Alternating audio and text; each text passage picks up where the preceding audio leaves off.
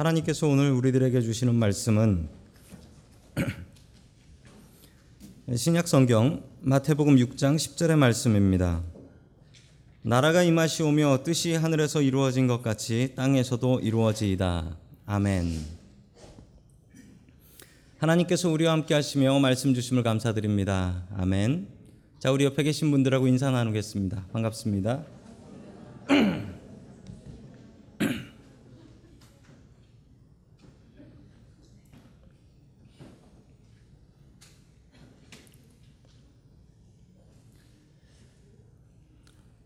교회 다니시기 전에 아침에 일어나면 화투를 꺼내서 화투장을 맞추며 하루에 운수를 운세를 찾던 분이 계셨습니다.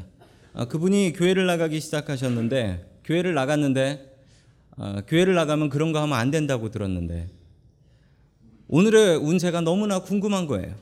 이분이 그때부터 아 그래 나는 이제 교회를 다니니까 성경책을 펴서 운수를 찾아봐야겠구나라고 하며 성경책을 펴봤는데 하루는 성경책에 불길한 말씀이 있는 거예요. 유다가 목매어 죽으니라 이게 나온 거예요.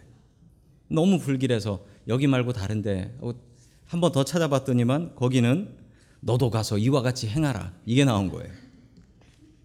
이거 안 되겠다 삼세판은 해야지 그러면서 하나 더 찾았더니만 내가 하는 일을 속히 행하라 이런 말씀이 나온 겁니다. 이분은 하나님의 말씀을 성경책을 펴가지고 찾네요. 자, 우리는 하나님의 뜻을 알고 싶습니다.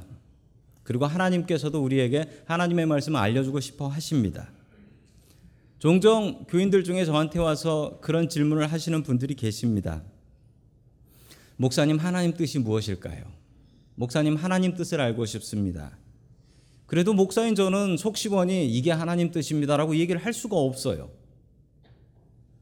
그냥 그 교인과 함께 같이 기도합시다. 제가 기도해 드릴게요. 라고 얘기해 줄 뿐, 제가 그분에게 시원하게 이게 하나님 뜻입니다 라고 얘기해 줄 수 있으면 그 얼마나 멋지겠어요. 그런데 하나님께서는 저에게 그런 이야기를 해 주시지 않습니다. 반대로 하나님께서는 하나님의 뜻을 우리가 스스로 기도하며 살며 찾고 순종하라 하십니다. 오늘 주기도문의 세 번째 기도 하나님의 뜻 주님의 뜻을 이루는 것입니다. 어떻게 하면 하나님의 뜻을 알고 그 뜻에 순종할 수 있을까요?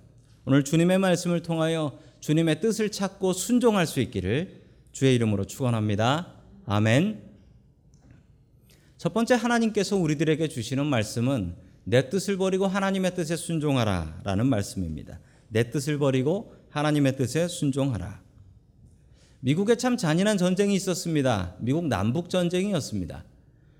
남북 전쟁은 남과 북이 나뉘어서 싸웠던 전쟁인데 이 전쟁은 1861년에서부터 4년 동안 했던 전쟁입니다.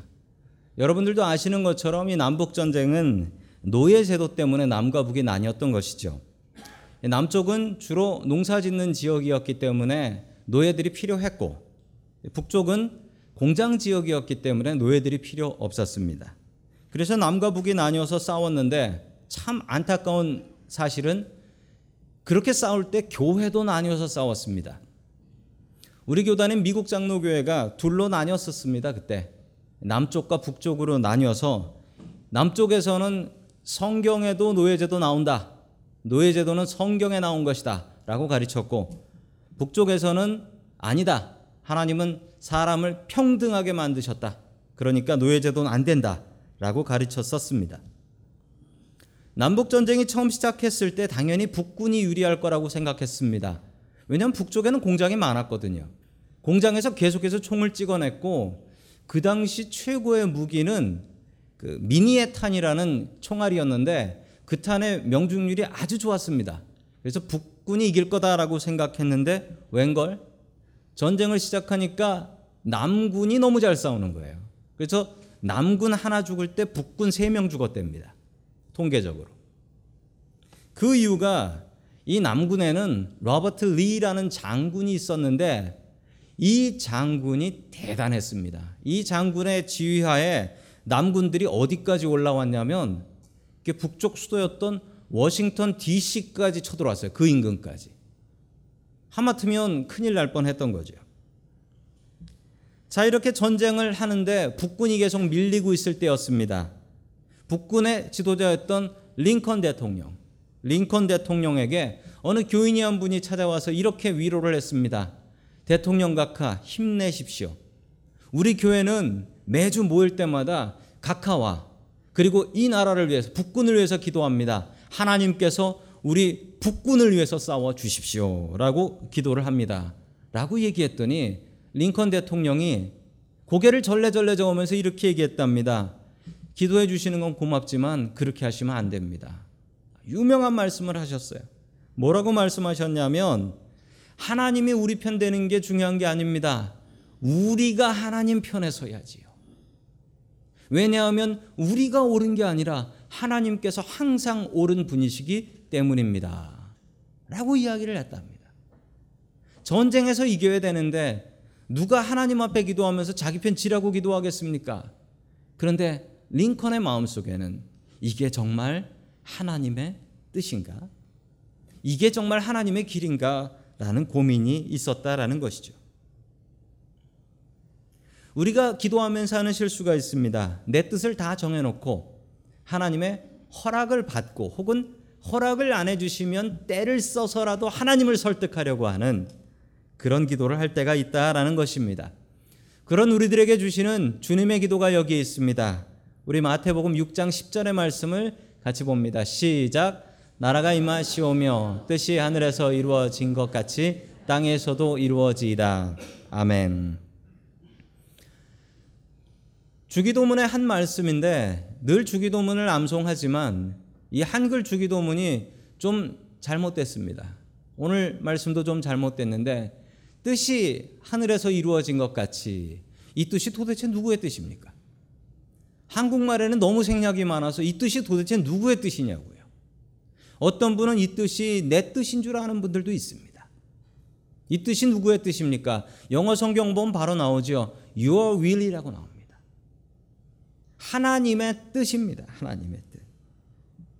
종종 우리는 기도하면서 하나님의 뜻보다도 내 뜻을 더 중요하게 생각할 때가 있습니다.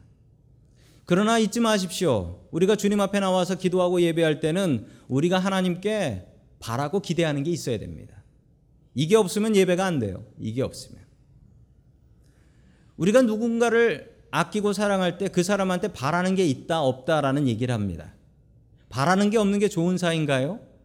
그렇지 않습니다. 가끔 드라마 보면 이렇게 얘기합니다. 그 아내들이 남편한테 화가 나면은 이렇게 얘기해요. 내가 당신한테 뭘 바라겠어라고 얘기해요. 어, 우리 집의 드라마인가 생각하시는 분도 계실 텐데. 바라는 게 없으면 야, 저건 무조건적인 사랑이구나. 아무것도 안 바라고 사랑하는구나 생각하실 수도 있겠지만 전혀 그렇지 않습니다. 이런 얘기를 하는 분들은 바랄 게 없는 사이라는 거예요. 기대할 게 없다라는 거예요. 우리가 하나님께도 마찬가지입니다. 하나님께 바랄 게 없는 사이? 그건 기대할 게 없는 사이. 그건 좋은 관계가 아니에요. 우리가 하나님 앞에 나올 때는 오늘 교회 나오실 때는 우리 성도님들 마음 가운데 이게 있어야 됩니다. 하나님, 나 바라는 게 있습니다. 나 소원이 있습니다. 하나님 이거 들어주세요. 이 마음이 있으셔야 돼요. 우리가 하나님과의 관계는 기대가 있는 관계입니다. 그런데 중요한 사실이 있습니다. 내 뜻이 있고 내 바람은 있지만 내가 그것을 고집하면 안 됩니다. 하나님을 더욱더 믿고 내 기도가 응답되지 않을 때 내가 바라는 소원이 들어지지 않을 때 하나님 뜻이 다를 때 하나님 뜻에 순종할 수 있어야 됩니다. 저는 미국에 올 때 박사학위 받으려고 공부하려고 왔었습니다. 그래서 저 샌프란시스코 신학교라는 신학교 참 아름다운 신학교예요. 저 신학교에 가서 공부를 했습니다. 이제 클래스를 다 듣고 논문 디설테이션을 써서 졸업을 해야 됩니다. 논문 쓰는 게 참 어려웠습니다. 어떻게 썼냐면 저 샌프란시스코 신학교는 골든게이트 다리 건너서 한참을 가야 되니까 가기가 어려워서 제가 교회 와서 옛날 제 교회 사무실 아시죠? 밑에 층에 아는 분들 계실 거예요. 거기에 그 아침에 도시락을 두 개를 싸가지고 왔어요. 점심, 저녁. 그래서 11시나 12시 돼가지고 집에 돌아갔는데 한 두 달 정도 그렇게 쓰니까 논문을 간신히 다 쓸 수가 있었습니다. 저를 지도해 주셨던 교수님이 계셨는데 그 교수님이 제일 처음 저한테 당부하셨던 말씀이 있습니다. 뭐냐면 절대로 자기가 시킨 걸 써오지 말라는 거예요. 타이핑해서 정리해서 가져오지 말라는 거예요. 그냥 종이에다가 대충 연필로 드래프트만 스케치를 해가지고 오라는 겁니다. 아니 그런데 제가 논문 준비하는데 어떻게 그렇게 합니까? 그래서 첫 시간에 준비해 갈 때 밤을 새 가지고 논문을 어떻게 쓸 건지 다 정리를 해 가지고 갔어요. 그랬더니 교수님께서 화를 내시면서 그렇게 쓰지 말라고 했잖아요. 그러시더라고요. 열심히 준비해 갔는데 혼났습니다.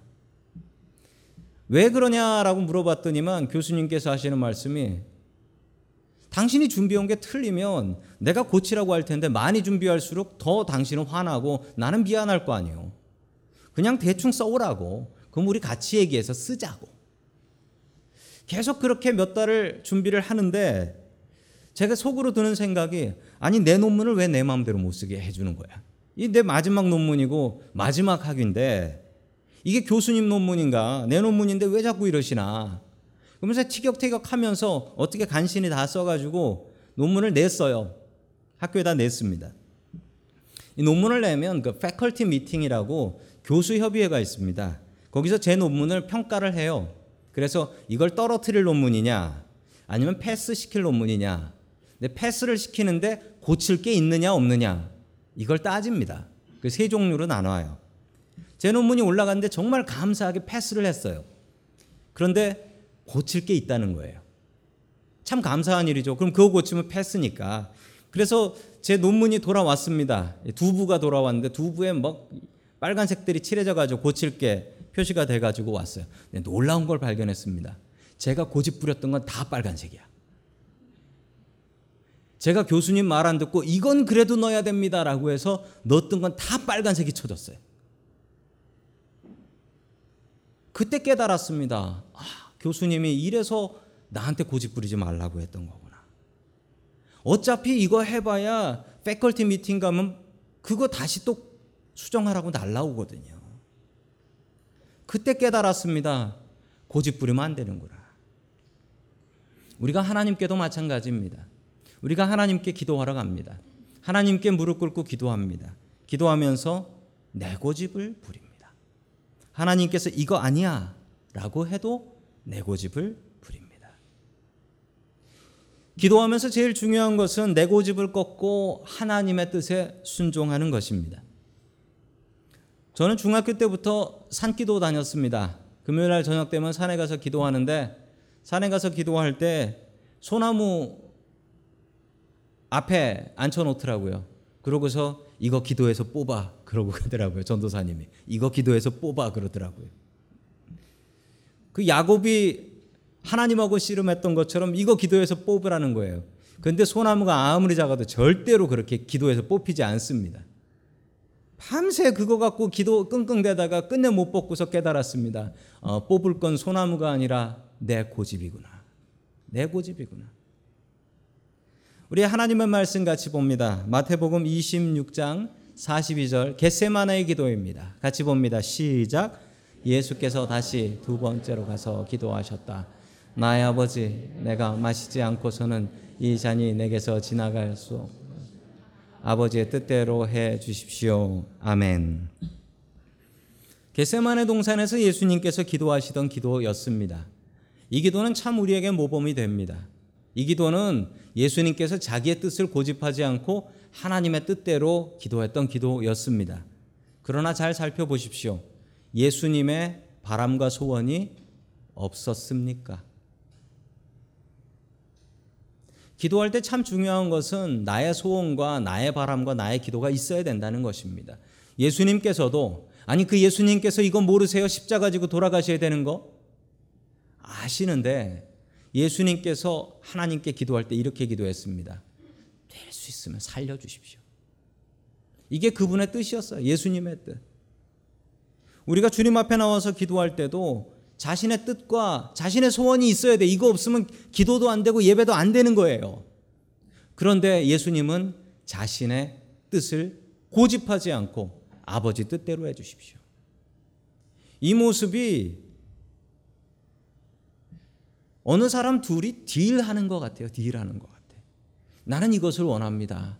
그런데 이게 안 되면 이, 당신이 원하는 걸 주십시오. 기도에는 내 뜻이 있어야 됩니다. 그러나 더 크신 하나님의 뜻을 알고 깨닫고 돌아가는 것. 이게 기도요. 이게 예배가 되는 것입니다. 나이가 들면서 종종 이런 생각을 합니다. 어렸을 적에 부모님께서 해주셨던 그 말이 참 맞는 말이네 라는 생각을 합니다. 그때는 그렇게 부모님 잔소리가 듣기 싫었었습니다. 근데 지금 생각해 보면 아, 그때 그 얘기가 참 맞는 얘기였구나. 내가 그 얘기를 들었으면 어, 키가 좀 더 컸을 텐데 이제 그 생각도 듭니다. 우유 마시라고 할 때 좀 더 마실 걸. 그 생각도 들어요. 그 생각도 들 뿐더러 제가 제 아들들을 보면서도 옛날에 부모님이 저한테 해주셨던 잔소리를 똑같이 합니다. 똑같이 하면서 어 그때는 그 부모님이 하셨던 그 말투하고 느낌까지 살아요. 그렇게 잔소리를 합니다. 그럼 애는 기겁을 하면서 에이 그러면서 안 듣는다고 그러면서 도망가 버립니다. 지금 드는 생각은 아 그때 부모님 말씀 좀 더 들었으면 참 좋았을 텐데 아, 쟤는 왜 저렇게 안 듣냐 그런 생각도 들어요. 부모님께서 원하셨던 게 무엇이었을까요? 내 자식 잘 키워서 노후를 보장해야지 이 생각이었을까요? 아니에요. 저희 부모님 생각은 그냥 자식이 잘 됐으면 좋겠다라는 생각이셨습니다. 그래서 잔소리를 하셨고 그걸 들었으면 제 복이었어요. 하나님께서 바라시는 것은 무엇일까요? 하나님의 자녀들이 잘 되는 것입니다. 그래서 성경에 수많은 잔소리를 해주셨어요. 이것은 하고 이것은 하지 마라. 이 잔소리를 들으면 그게 내 복이 됩니다. 뜻이 이루어지는 기도를 해야 됩니다. 그 뜻은 누구의 뜻일까요? 내 뜻을 버리고 하나님의 뜻을 세워야 됩니다. 내 고집 부리면 안 됩니다. 기도는 내 고집 내려놓고 하나님 뜻에 순종하는 것. 이게 바로 기도입니다. 하나님의 뜻을 아십시오. 그리고 그 뜻에 순종하며 살아갈 수 있는 저와 성도 여러분들 될 수 있기를 주의 이름으로 간절히 축원합니다. 아멘. 두 번째 하나님께서 우리들에게 주시는 말씀은 하나님의 뜻을 분별하라라는 말씀입니다. 분별은 참 어려운 말입니다. 분별은 참 어려운 말이에요. 영성 신학에서 나오는 말입니다. 분별, discern이라고 합니다. 하나님의 뜻은 참 찾기가 어렵습니다. 왜 어렵냐면 하나님께서 숨기심은 어려운데 하나님은 자신의 뜻을 절대로 숨기지 않으십니다. 우리에게 알려주십니다. 근데 주, 문제는 중요한 것은 내 안에 내 고집이 있고 내 계획이 있으면 하나님의 소리는 들리지 않는다라는 사실입니다. 내 고집을 내려놔야 하나님의 소리가 들리기 시작합니다. 얼마 전에 어떤 목사님이 저한테 연락을 하셨습니다. 그리고 저한테 고장 안 나는 차 좀 소개해 주십시오 라고 얘기를 하셨습니다. 왜 소개를 했냐면 뭐 제가 잘 아는 건 없지만 제가 한 차를 오래 타고 있으니까 아마 그래서 물어본 것 같습니다. 그러면서 본인이 얘기하기를 제가 어느 회사에 어떤 차를 사고 싶습니다라고 얘기하더라고요. 그래서 제가 말씀드렸죠. 그 차 고장 많이 난다고 소문 났어요. 그 차 사지 마시고 다른 차 사세요라고 얘기를 드렸습니다. 그리고 지난주에 저에게 갑자기 그분에게서 카톡이 날라왔습니다. 카톡 사진인데 차 사진이더라고요. 차 사진. 샀다는 거예요. 무슨 차냐면 제가 사지 말라고 했던 그 차. 그 차를 샀으면 몰래나 타고 다니지. 왜 그걸 사지 말라고 한 사람한테 카톡으로 보내냐고요. 자랑을 하더라고요. 다른 뜻은 없어요. 그분이 왜 제 말 안 들었을까요? 자기가 이미 마음 정했으니까. 자기가 마음 다 정했으니까. 그거 살라고 마음 먹었으니까. 그거 살라고 마음 먹고 저한테 자기 생각이 맞다라는 걸 듣고 싶었으니까. 아니라고 하니까 이건 아니야 라고 하면서 그냥 자기 걸 사버린 거예요. 우리의 기도가 그렇습니다. 그래서 우리는 분별해야 돼요. 성경 로마서 12장 2절에서는 이렇게 얘기합니다. 같이 봅니다. 시작. 여러분은 이 시대의 풍조를 본받지 말고 마음을 새롭게 함으로 변화를 받아서 하나님의 선하시고 기뻐하시고 완전하신 뜻이 무엇인지를 분별하도록 하십시오. 아멘. 하나님의 뜻은 어떻다라고 합니까? 하나님의 뜻은요, 선하시고, 하나님의 뜻은 우리에게 기쁨을 주고, 하나님의 뜻은 완전하다라고 이야기합니다. 세상 사람들 풍조를 본받아서 따라다니고 쫓아다니고 이러다가는 하나님의 뜻은 뭔지도 알지도 못한다라는 거예요. 하나님의 뜻을 알아야 됩니다. 그래야 우리가 선한 길로 인도받고 기쁜 길로 인도받고 완전한 길로 인도함 받을 수 있기 때문입니다. 그러려면 내 안에 있는 내 소리와 내 욕심을 기도하면서 내려놓아야 됩니다. 영어로 meditation이라는 말이 있습니다. 이 meditation이라는 말은 한글로 번역이 되면 명상이나 묵상이라고 번역이 됩니다. 명상은 교회에서 사용하는 말은 아니에요. 명상은. 이 명상이라는 말은 교회에서 사용하는 말은 아닌데 그 명상 센터라는 게 있습니다. 그런데 가면은 음악을 틀어놓고서 가만히 앉아가지고 내 속에 있는 잡념을 내려놓으십시오. 그러면서 잡념을 내려놓으라고 속을 비우라라고 이야기를 합니다. 자, 내 속에 있는 욕심들을 내려놓으라라고 얘기하는데 그런데 교회에서 하는 기도는 다릅니다. 묵상은 달라요. 우리 교회의 기도는 나 자신의 욕심을 내려놓고 비우는 건 맞는데 그걸 내려놓는 게 아니고요. 하나님의 뜻을 받아 하나님의 말씀을 받아 내 안에 있는 욕심과 생각들을 밀어내 버리는 겁니다. 내 욕심을 비워 버리는 건 똑같지만 그 방법은 달라요. 하나님의 뜻을 채우고 내 욕심을 비우는 것, 이게 기도요, 이게 예배입니다. 오늘 말씀을 통하여 우리 속에 있는 나쁜 생각들과 나쁜 잡념들과 욕심들이 비워질 수 있기를 축원합니다. 아멘. 자, 계속해서 데살로니가 전서 5장 16절부터 18절 말씀 같이 봅니다. 시작. 항상 기뻐하십시오. 끊임없이 기도하십시오. 모든 일에 감사하십시오. 이것이 그리스도 예수 안에서 여러분에게 하나님의 뜻입니다. 아멘. 하나님의 뜻이 무엇이라고 합니까? 항상 기쁘게 행복하게 살아가는 거. 이거 하나님께서 원하시는 거예요. 그러다가 어려운 일을 당해요. 그럼 어떻게 하라고요? 끊임없이 기도하고 하나님 의지하라는 거예요. 그리고 그래도 해결 안 되면 어떻게 하라고 그래요? 이 모든 일에 감사하라고 합니다. 하나님 때문에. 이게 하나님께서 우리를 향하신 뜻이다. 하나님의 뜻이 이루어지길 축원합니다. 우리가 하나님으로 항상 기뻐하고 끊임없이 기도하고 모든 일에 감사할 수 있기를 축원합니다. 아멘. 우리 마태복음 6장 10절의 말씀을 다시 한번 같이 봅니다. 시작. 나라가 임하시오며 뜻이 하늘에서 이루어진 것 같이 땅에서도 이루어지이다. 아멘. 뜻이 이루어지는데 그 뜻은 하나님의 뜻입니다. 우리 기도할 때 기도의 방향이 있어요. 기도의 방향은 화면에 나오는 말씀과 같습니다. 기도는요, 하늘에서 내려오는 기도와 우리가 올리는 기도가 있습니다. 우리가 올리는 기도는 우리의 소원이에요. 하나님 이거 들어주세요. 이거 해결해 주세요. 이거 어렵습니다. 도와주세요. 이게 내가 땅에서 올리는 기도예요. 그런데 더 중요한 게 있습니다. 하늘에서 내려오는 하나님의 뜻이 있습니다. 이걸 받아야 돼요. 기도는 내 뜻을 접고 하나님의 뜻을 펴는 게 기도입니다. 내 욕심을 접고 하나님의 뜻에 순종하는 것이 기도입니다. 저는 분명히 믿습니다. 인생에서 중요한 게 있는데 엉뚱한 사람 얘기 듣지 말고 전문가 얘기를 들어야 된다. 우리의 인생의 가장 큰 전문가는 누구십니까? 하나님이십니다. 내가 아니에요. 하나님이십니다.